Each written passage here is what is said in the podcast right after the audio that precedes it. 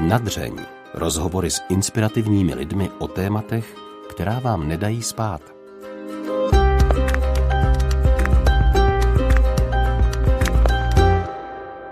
Dětský domov, děcák. Slovo, při kterém se všichni trochu sevřeme a většinou radši řeč odvedeme jinam. Pokud jsme totiž vyrůstali v rodině, cítíme se možná i trochu trapně za ty, kteří něco takového zažít nemohli. Snad i jako lék na vlastní strach z toho neznámého prostředí, které si snad po vzoru filmu Slavíci v kleci pořád představuji jako úděsné místo, odkud chce každý co nejdřív pryč, jsem do dnešního dílu pořadu Nadřeň pozval Michaela Čapka. Ten zažil jak život v rodině, tak realitu dětského domova a to během svého několikaletého pobytu. Do studia dorazil v doprovodu tří kamarádů, kteří mu několikrát popřáli mnoho štěstí a zdůraznili, že se mu rozhovor určitě povede. A měli pravdu. Michal mluvil otevřeně a nezalekl se žádné otázky. Za to mu děkuje a příjemný poslech vám všem přeje Ondřej Havlíček. Michal Čapek je dnes eh, hostem dalšího dílu pořadu Nadřeň. Michali, ty máš poměrně zvláštní životní příběh, nebo netypický možná. Postupně se k němu během eh, toho dnešního dílu dostaneme. A myslím, že úplně tím jasným klíčovým slovem, který to bude vystihovat a celý zhrnovat, je dětský domov. Uh-huh. Tak, no, Co se ti vybaví, když se řekne dětský domov? Uh, vybaví se mi vlastně asi, říct, polovina svého života, stráveného vlastně v dětském domově. A no, jsou tam pozitivní zážitky a, a no, celý, celý mý dospívání vlastně by se dalo říct. Můžeš začít ten příběh třeba? Tak ona, já jsem vlastně byl adoptovaný, takže já, když jsem byl malý, tak uh, jsem vlastně byl v kojenském ústavu, přičemž si mě adoptovala vlastně moje rodina, kdy to bylo do pohodě všechno, normálně to probíhalo jako klasika. A potom přišel nějaký zlom, vlastně když mi bylo podle mě 12, 11 let, kdy jsme si nějak přestali rozumět, což se občas stává, je to vlastně takový docela normální, už to jsem zjistil teď, když jsem starší, že vlastně se to občas stává u takovýchhle, v těchto situacích, když se někdo takhle adoptuje, že to prostě nevíde.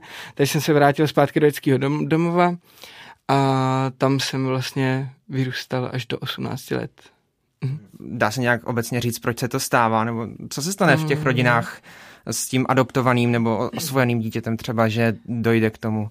No podle mě je to dost individuální, ale to dítě třeba, nebo konkrétně u mě to bylo asi to, že vlastně jsem uh, nabil nějakýho dojmu, že vlastně tam mezi ně úplně nepatřím, že jsem asi jiný a No, měli jsme takový různý uh, vlastně situace, přičemž se nám to jako tak různě uh, tyhle dva názory měl kolem sebe a pak jsme si vlastně, bylo to navzájem dom, do, domluvě vlastně, že asi by bylo lepší, kdyby se to posunulo někam jinam, aby se o mě staral někdo jiný, ale nikdy jsme vlastně neomezili ten kontakt jakoby mezi náma. My jsme jako stále fungovali jako rodina, akorát já jsem prostě nemohl být doma a fungovalo to daleko líp, když jsem pak jakoby jezdil domů vlastně jenom na nějakou chvilku. Takže ten vztah doteď udržujete, nebo? Eh, do, do, ano, udržujeme uh-huh. normálně. Vlastně teďkom už ještě jako vlastně už žiju svůj život, tak, eh, tak ještě o to líp vlastně.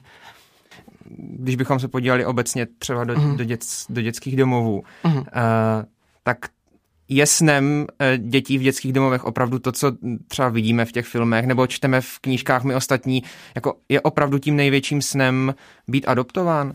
To je, to, to nevím, podle mě je to uh, na dítěti a myslím, že pro to dítě ne pro každého je to úplně výhra, protože kolikrát, nebo já jsem byl v dětském domu, kde většina z toho tvořili už starší děti a podle mě dost těžký to potom jakoby v hlavě si přehodnotit, že vlastně uh, chci patřit někam do rodiny, přitom ta rodina je vlastně pro mě zrovna ten dětský domov, kde vlastně mám ty kamarády, dá se říct, který vlastně asi beru jako součást nějaké rodiny v uvozovkách.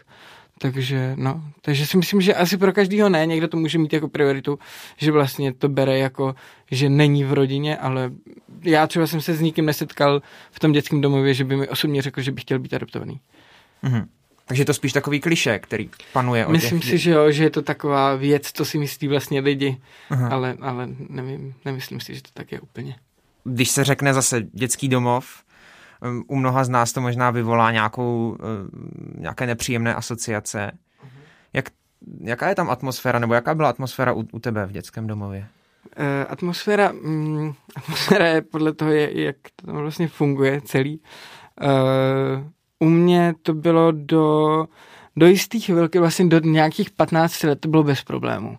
Tam si pamatuju, že to bylo takový, že, že uh, mě to tam vlastně jako nevadilo, nevadily mi určitý pravidla, protože jsou, je to tam dost vlastně o pravidlech, který myslím, že každý dětský domov má jinak nastavený, i když jsou samozřejmě nějaké věci, které musí být, e, jsou od státu daný, ale jinak si myslím, že je to na děcáku. Jak se omlouvám, můžeš popsat ty pravidla? Mm-hmm. Tak e, je Třeba to... rámcově jenom. Jo, tak pro mě to bylo hlavně to, že já už jsem byl v rodině v tu dobu, že? takže jsem neměl až takový omezení, takže jsem na to nebyl zvyklý. Takže jsem vlastně přišel tam a tam najednou přišlo třeba to, že v šest byla večeře, byly fakt daný časový interval, kdy jsi musel přijít a musel se najíst. Nebo tam bylo, že v tu dobu a tu dobu se musí jít do sprchy, nebo tam bylo, že vlastně nemůžu chodit ven sám do nějaký vlastně, už nevím, do kolika, od kolika to bylo, tam je vlastně určený do nějak jako, že do 15 možná nemůžeš jít ani sám jakoby ven bez jakoby doprovodu vychovatelky, nebo tak něco myslím, já už taky moc nepamatuju. Ale no, myslím, že něco takového tam bylo, takže já jsem nemohl vlastně sám jít ven ani. Uh, pak vlastně, když už jsem mohl jít ven, tak tam byl nějaký taky časový jakoby rozmezí. Do školy jsem nemohl jít sám.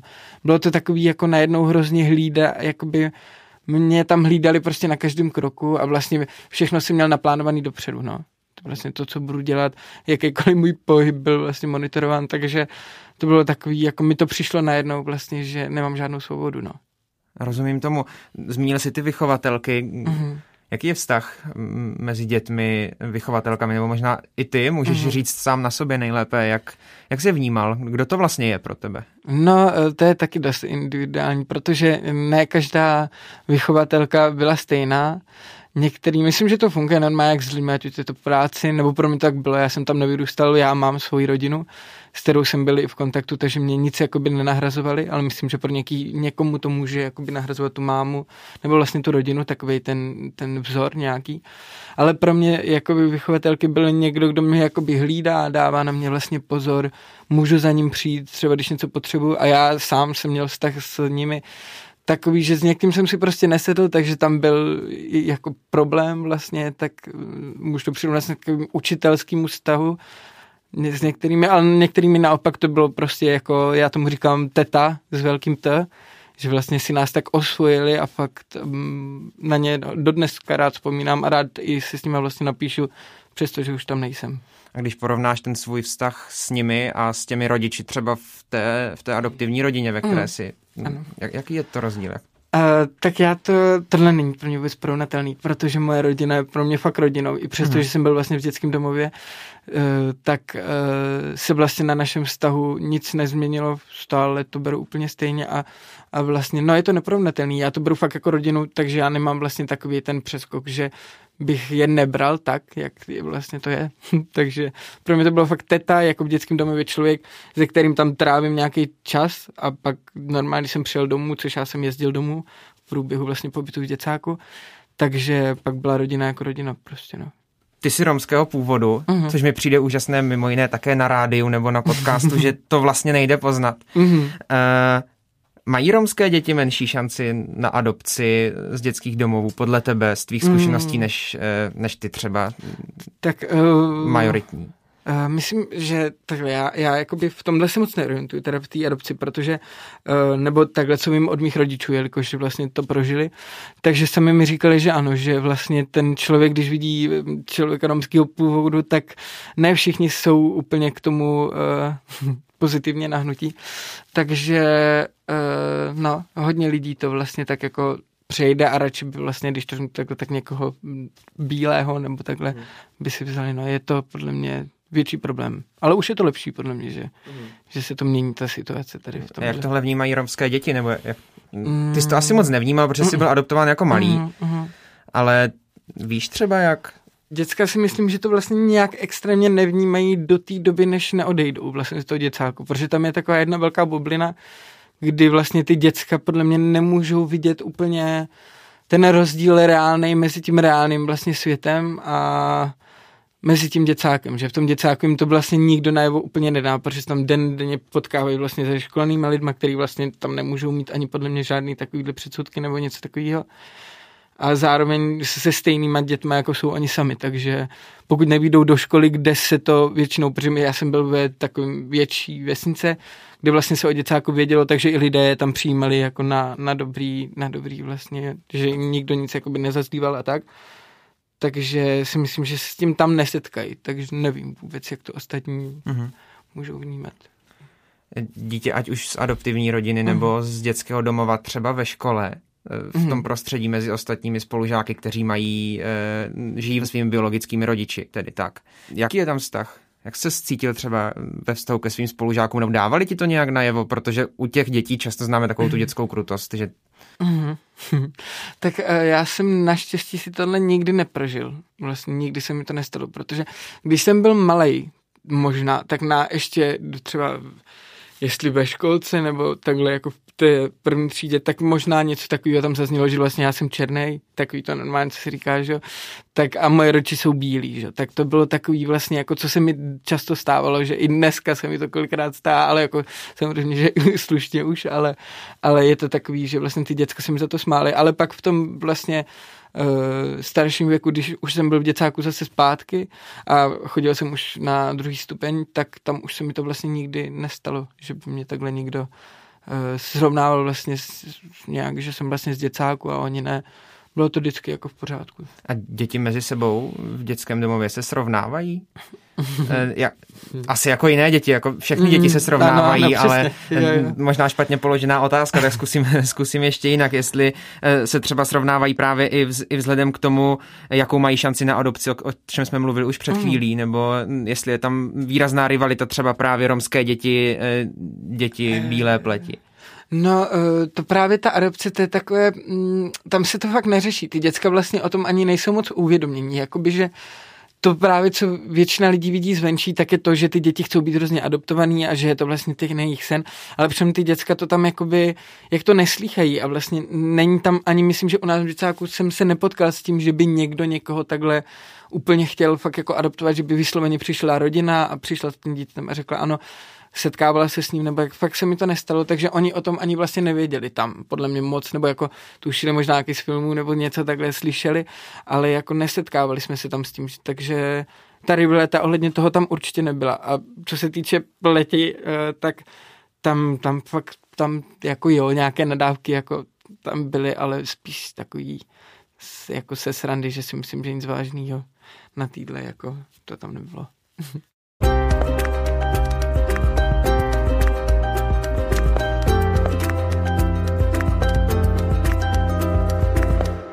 Pojďme od těch obecných otázek víc k tobě. Mm-hmm. Říkáš, že není tím snem dětí, nebo není tím největším snem, jak se o něm mluví, třeba být adoptován. Mhm. Co bylo tvým největším snem třeba v těch 12-13, kdy se zvrátil do toho dětského domova?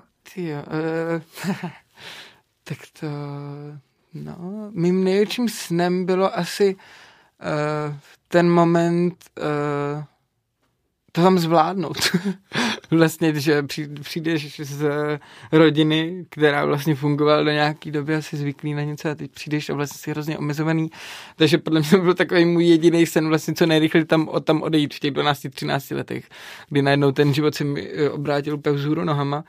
Ale postupně to bylo normálně asi klasika dostudovat, udělat si školu, a ty priority se potom tak nějak normálně, jak u každého jiného člověka si myslím postupně objevovaly, že to, to jako si fakt ani nevybavuju, že by tam něco bylo takového mm-hmm. úplně můj sen. Už si několikrát zmínil, uh, že komplikovaný byl ten návrat do toho domova, mm-hmm. uh, dětského domova. Mm-hmm. Uh, co bylo uvnitř tebe? Znamená to, že v tu chvíli třeba mm, člověk jako se s tím pere tak, že mm, nevím, se chce vra- jako přemýšlí o návratu do té rodiny, no přemýšlí třeba o nějakém útěku, nevím úplně, je, Střílím. uh, tak u mě konkrétně to bylo tak, že vlastně já jsem tam přijel s tím, že to bylo tak nějak na vzájemný dohodě, že to nebylo vlastně, že hele, jedeš mě sice asi už ani nic jako nezbylo v tu dobu, ale já si pamatuju, že já jsem nějak jako ne, ne, ne, ne neříkal, že nechci jet, že bych vlastně to nepřijmul. Ale potom, když jsem tam vlastně byl, tak ten útěk jako nepřipadal v úvohu, nad tím jsem ani nepřemýšlel, jen takový, taká jako, uh, no, taková prohra mi to asi trošku přišlo, že jsem to jako nezvlád a určitě tam bylo nějaký vyčítání ohledně rodičů, ale to si myslím, že celkově vlastně na druhou stranu uh, mi to potom přišlo asi v pořádku, no. Mm-hmm postupem času vlastně jsem se tam začal zvykat a já na děcák uh, vzpomínám dobře, jakože nemám tam toto, takže já jsem tam byl postupem času i rád, vlastně do nějakého věku. A naplnilo se třeba očekávání toho, s čím jsi se do toho dětského domova vracel, protože říkal si, že byly nějaké důvody, kvůli kterým si uh, už s tou rodinou nemohl vydržet, uh-huh. ačkoliv jste doteď v kontaktu a, uh-huh. a, a jsou pro tebe hodně důležití. Tak naplnil se ten důvod, proč se do toho dětského domova vrátil? Má to, mělo, má to teď zpětně smysl? Mm, určitě to mělo smysl. Já myslím, že celkově uh, mě to hodně pomohlo vlastně pochopit to, co já jsem dostal uh, za, že to řeknu úplně tak, za, za příležitost uh, vlastně mít tu rodinu a viděl jsem vlastně ty děcka, který to tam neměli. Takže to bylo takový pro mě vlastně asi, co mi dalo, co mi dalo takový pohled jiný. Zároveň jsme se nestýkali často s našima, což mi taky vlastně vyhovovalo. A změnilo to určitě ten pohled, tak je to tam drsnější a no, je to určitě. Co tě naučil ten dětský domov? Dá se to říct, že jsou nějak, že myslíš, že máš třeba nějaké výhody, protože často se mluví o těch nevýhodách, uh-huh. které třeba děti uh, vycházející z dětských domovů mají. Uh-huh. Uh, mají naopak výhody? Uh-huh. Oproti těm, kteří vyrůstali s, s biologickými rodiči nebo v kompletních rodinách? Výhody. Myslím, že mají výhody určitě, co se týče uh, života, že vlastně ty děcka nebo my, celkově i já vlastně si do toho počínám, takže jsme dost obrnění hodně jakoby těma nějakýma uh, negativníma zkušenostma. Myslím, že jsme jako hodně uh, zvyklí na nějaký drsnější podmínky. Eh, zároveň jako potom v životě dál si myslím, že je tam spíš těch nevýhod, nebo nevím, eh, určitě máme projekty, máme možnost hodně projektů, do kterých vlastně nám, nám se můžeme zapojit, máme eh, několik pomocných ruk, máme vlastně No, jako jsou tam výhody určitě vlastně, myslím, že jo. Hlavně se týče těch projektů, mě osobně taky pomohl vlastně projekt, když jsem odcházel, takže ty projekty jsou pro nás super. Mm, a naopak ty nevýhody, které cítíš? No, ty nevýhody těch tam je Říkal jsi, že je jich víc asi. jo, jo, jo. Tak je to právě to, jak už jsem o tom mluvil, že to dítě, uh, ne všichni samozřejmě, ale některé děti uh, žijou tam v takové bublině a o vlastně tom venkovním světě skoro nic neví. A pak to dítě vlastně vyjde a a neví vlastně vůbec nic, neví, kam se má přihlásit, Eh, že musí na nějaký pracák, že musí vydělávat fakt peníze, jinak se neuživí. Protože tam dostává normální kapesný, jakoby, že jo, a, a není to tam úplně vlastně v tom děcáku ten rodinný vlastně k tomu ten prostor, protože ty, ty, ty tam vlastně na to ani ne, jako mají některý prostor, ale někdy to nefunguje úplně tak, jak by to podle mě mělo. Takže ty děcka vlastně jako o životě jako o takovém ví úplný prd. Takže to je jedna velká jakoby nevýhoda. A další nevýhody, tak samozřejmě rasa, že jo, když je, když je člověk jiné pleti. Uh, no, pak ten, ten, ta komunikace, jak vlastně komunikuje s lidmi, všechno se to točí vlastně od, okolo té bubliny za mě, že to je fakt jedna velká nevýhoda, že žijou ty děti vlastně tím děcákem, kde mají všechno takhle na zlatým podnose, jak to fakt to tak jako funguje podle mě, že vlastně všechno za ně řeší ty tety, uh, já sám jsem s tím měl problém, když jsem vyšel vlastně tak najednou jako se zorientovat, co potřebuji, protože taky jsem měl všechno vlastně jako takhle předdáno. Někdy jsem nemusel řešit žádný papír, někdy jsem nešel na poštu, nebo já už potom, když jsem byl starší, jo, ale vlastně ty děcka, který tam nejsou úplně schopní tohoto, tak si myslím, že se k tomu nedostanou. tak je to takový, no, to je jedna velká nevýhoda prostě, no, že si neskusí podle mě úplně ten reálný život bez těch pravidel třeba, což tam vlastně ani neexistuje ta možnost. Ty, ty říkáš, že jsi sám trošku zažil to prasknutí bubliny, uh-huh. že třeba u tebe nebyla tak velká, uh-huh. tak v čem to bylo největší, nebo tak jak pro jsi mě, cítil? Pro mě to, to prasknutí bubliny, čekej, nevím, jak to myslíš úplně. No ty jsi, ty jsi říkal, že ve chvíli, kdy odchází z dětského domova, uh-huh. tak ta bublina často potom praskne, ve ano, které žijí. Jo, jo, ano, ano. A říkal si, eh, že u tebe to třeba není tolik jako u jiných, protože ano. jsi byl i v rodině, ano, ano. ale že to přesto u tebe trochu, eh, trochu nějaká bublina Aha, byla. Tak určitě. Eh, jaké to bylo odejít potom v 18 letech? Protože z dětského domova mm. se musí odejít v 18 mm, letech. Nemusí, pokud studuješ, mm-hmm. tak nemusíš vlastně, ale já, když dnes jsem dostudoval vlastně, tak jsem musel odejít. a uh, pro mě to bylo v tom, že vlastně já jsem uh, šel úplně do cizího města, do Brna, že jo, kde jsem, jakoby mám tady nějaký známý, ale nebylo to úplně tohle. A najednou to bylo boom, velký, tak musíš, musíš si najít práci, musíš vlastně z toho právě toho uh, luxusu v úvozovkách, tak přejít do toho, že fakt se o tebe nikdo nepostará, fakt ti jako nikdo neuvaří, nikdo prostě ti neuklidí, nikdo ti nevypere a musíš fakt jako všechno, to jsou jako drobnosti, které vlastně jako si říkáš, že to je přece jako normální, ale tam ty děcka fakt, můžu říct, že jako mě tam do mých jako 17 let prostě prala vychovatelka, já jsem na pračku ani nešáhl, jo. Takže tam je to takový, v tomhle třeba právě to, že, že to je taky ten život, který by si měl prožít a tam hodně ty, ty, ty, ty si to říkám zpětně, předtím jsem byl rád za to, že to dělá, já samozřejmě jako si myslím, že je to dobře, ale, ale takovým jako blbosti. A to bylo velký boom najednou, když ze dne na den tohle najednou ztratíš, a musíš jít na ten pracák, musíš si najít tu práci sám, jako jít někam, prostě já jsem byl ještě, uh, to byla, jak říkám, byla fakt vesnice, my se tam znali prostě jako všichni skoro, takže najednou jsi jako ve velkém městě, zorientovat se jako kam jít, kam skočit, a, ale díky právě projektům, ve kterých jsem byl zapojený, tak to bylo jednodušší. To je taky tak v tom pojďme pokračovat. Ještě mm-hmm. zajímá mě to dál. Ten moment, kdy jsi odešel z dětského mhm. domova, říkáš, mm. že jsi šel na pracák. No.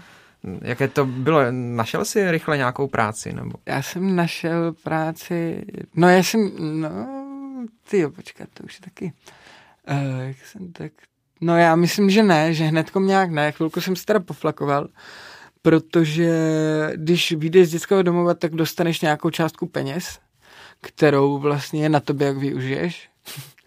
A, a takže máš jakoby z čeho žít chvilku, jo. Takže je to takový, uh, že si myslím, že to bylo nějaký, že já jsem právě byl jako v pohodě, v pohodě, pak najednou začalo, jakoby uh, už jsem neměl čeho žít, tak nějak jsem se do toho dokopal, ale myslím, že třeba jestli mi to trvalo měsíc, než jsem si našel nějakou práci, takže, takže byl tam ten, ten, eh, ten bod vlastně bez té práce, kdy jsem jako si říkal, je to je super. A pak najednou přišel další bod, že a Michale musí začít pracovat, že. Tak taky to bylo to, co to mi tam jako v děcáku taky nikdo neřekl, že ty, ty fakt budeš muset bakat, že? A bylo to taky všechno vtipný jako v dálce a najednou to tam bylo, což si myslím, že zažívá jako každý normálně, že to není jenom o nás.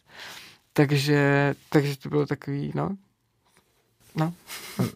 Při hledání práce platí předsudky vůči uh, a teď dvojím uh, skupinám, dětem z dětského domova a, a romským, uh, romským občanům. Uh-huh. Uh, dětem z dě, dětského domova si nemyslím, protože to vlastně nemusí vůbec zmínit. To je jako nepřijdeš na pohor, neřekneš, uh, vyrůstal jsem vlastně uh, 8 let v dětském domově. Uh, takže to si úplně nemyslím, ale romského původu určitě. To já sám jsem se setkal vlastně, že jelikož uh, si všiml, že nemluvím vlastně nějak, že by to nešlo úplně poznat, takže uh, po telefonu vlastně úplně v pořádku, ano, přijďte na schůzku a pak byl problém, když jsme se vlastně setkali osobně, tak člověk mi pomalu nechtěl podat ani ruku. Tak to bylo takový jako, že fakt se setkáš s tím a není to úplně příjemný teda.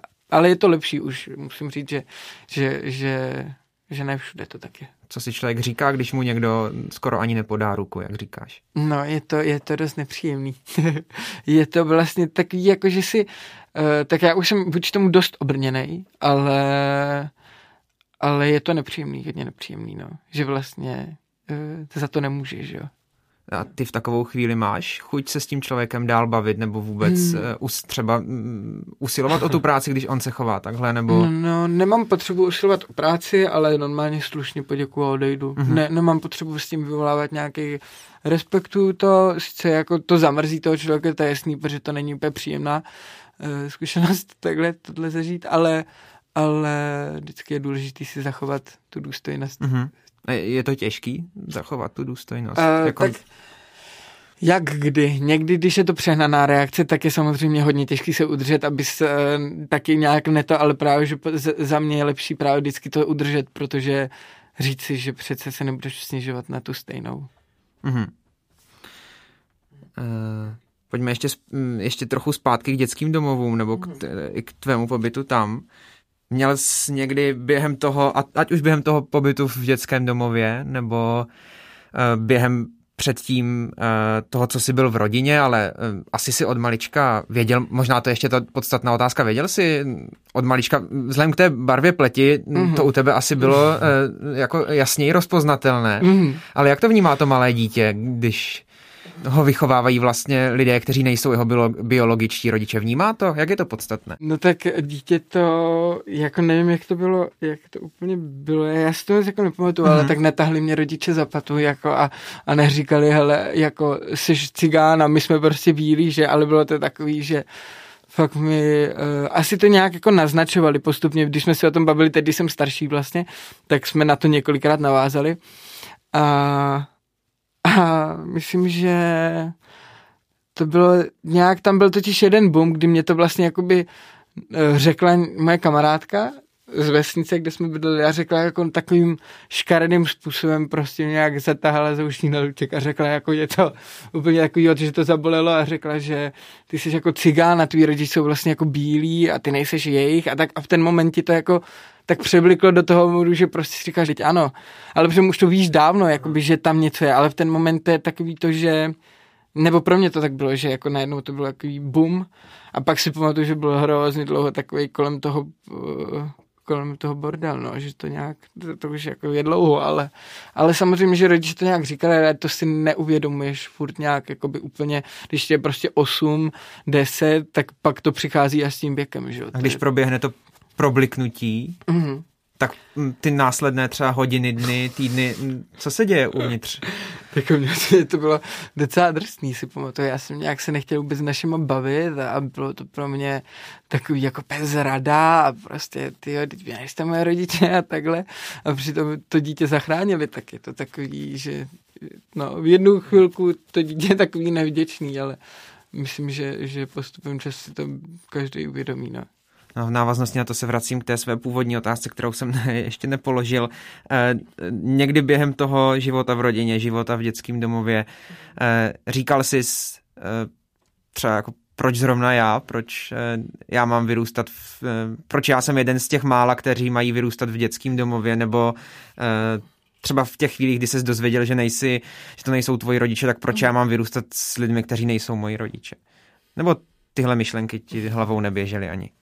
Já myslím, že to jako to už dlouho a ne, ne, nepamatuju se, ale spíš takový to, jako, to, to nevím, ale vím, že někdy prostě, když jsem byl malý, jsem si říkal, že co nejsou ani moje rodiče, jako, že víš, když jsi naštvaný, tak prostě tak jako v, asi v těch spíš chvílích, ale jako jinak mm-hmm. asi si nemyslím, že jako když jsem tam byl, takže jsem si říkal tady to, že proč já, nebo tak, to si nemyslím existuje něco, co může uh, společnost nebo jako každý člověk sám za sebe uh, udělat vlastně pro uh, děti, které vyrůstají v dětských domovech.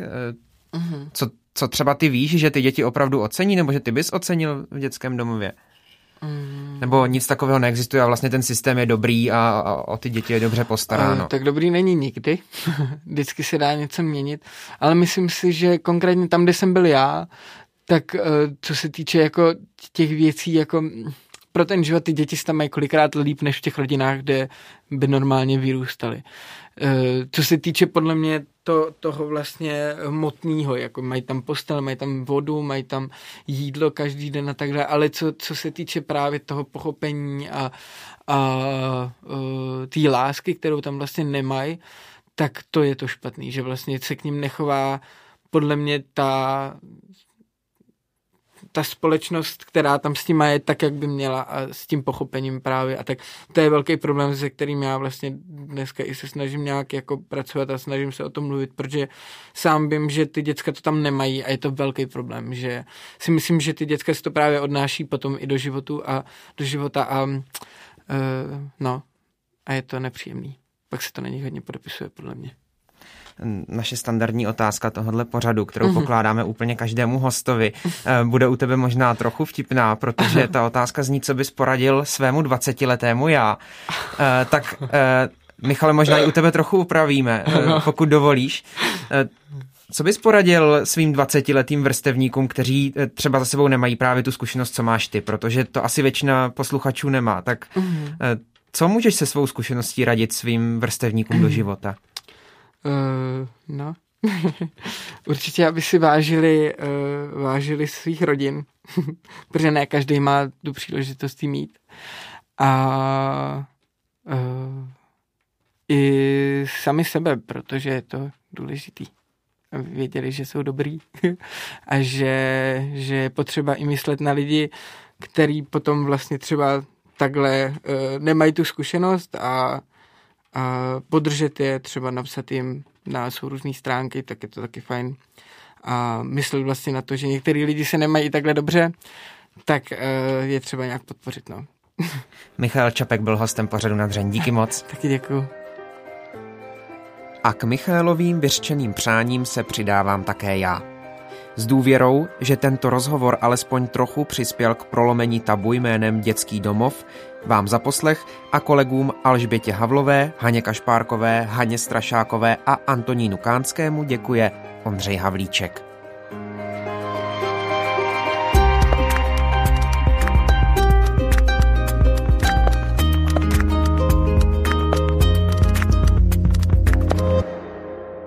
Podcast na dřeň vzniká na Radiu Proglas, které žije z darů posluchačů.